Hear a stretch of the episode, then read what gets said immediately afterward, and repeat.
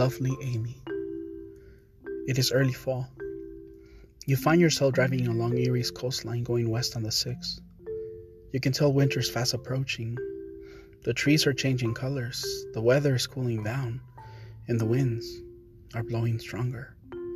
You still got a ways to go before Toledo, so you decide to make a quick stop in Bay Village. It is a small town, quiet, very pleasing, and the people seem nice.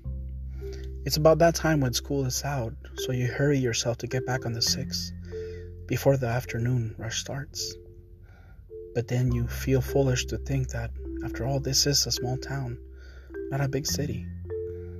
You make your way into the local shopping center. You're actually surprised how much it offers considering it's such a small town.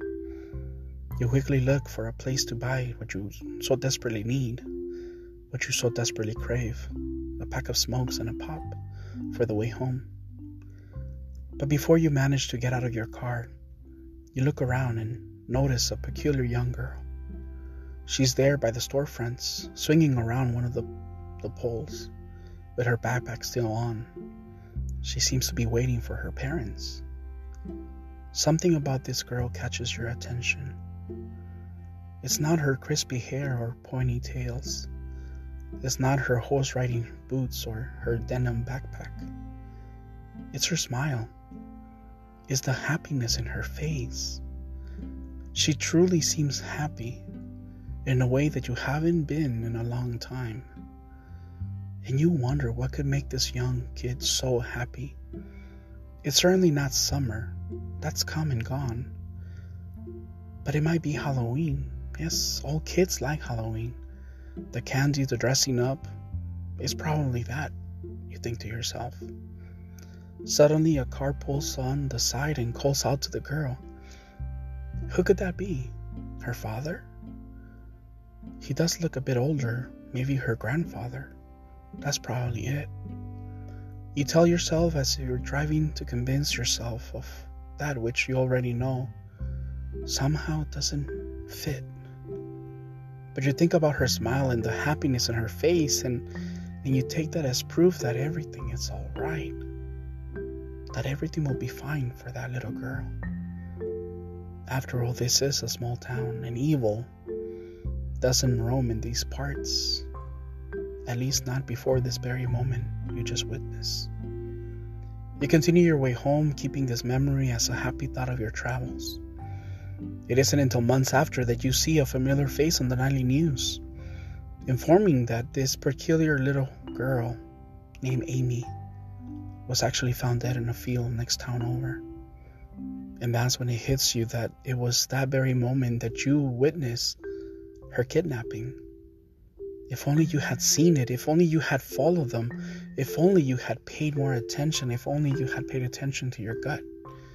That feeling that something was wrong Maybe Amy would be alive. Maybe you could have stopped her murder. But that's impossible. You had no idea what was about to happen to her. Now you find yourself in the same predicament as all of us, knowing the moment she was taken and not able to do a damn thing about it. And that is probably what captivated you so much about Amy, because in a way the universe was telling you, informing you of this wonderful small being that was about to be killed, saying, telling you, look at Amy. She is a wonderful little person. She is loving. She is happy. She loves her life. She loves her mother. She is an amazing human being. And she's about to be killed. If only we could go back in time. God knows I want to.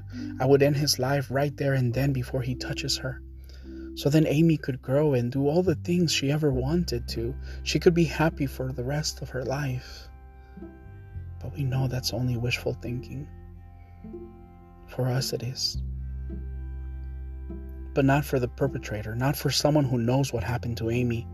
This person holds all the cards. This person has the power to bring justice to Amy and her parents.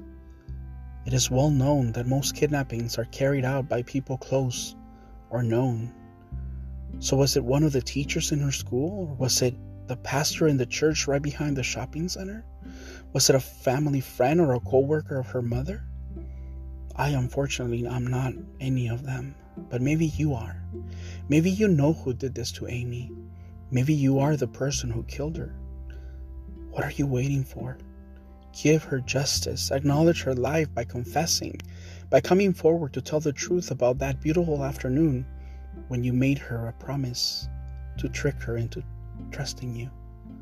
Please, if you know anything, come forward. Tell the police so that we can bring Amy home and give her the justice she so much deserves. She was only 10. She had a life to live.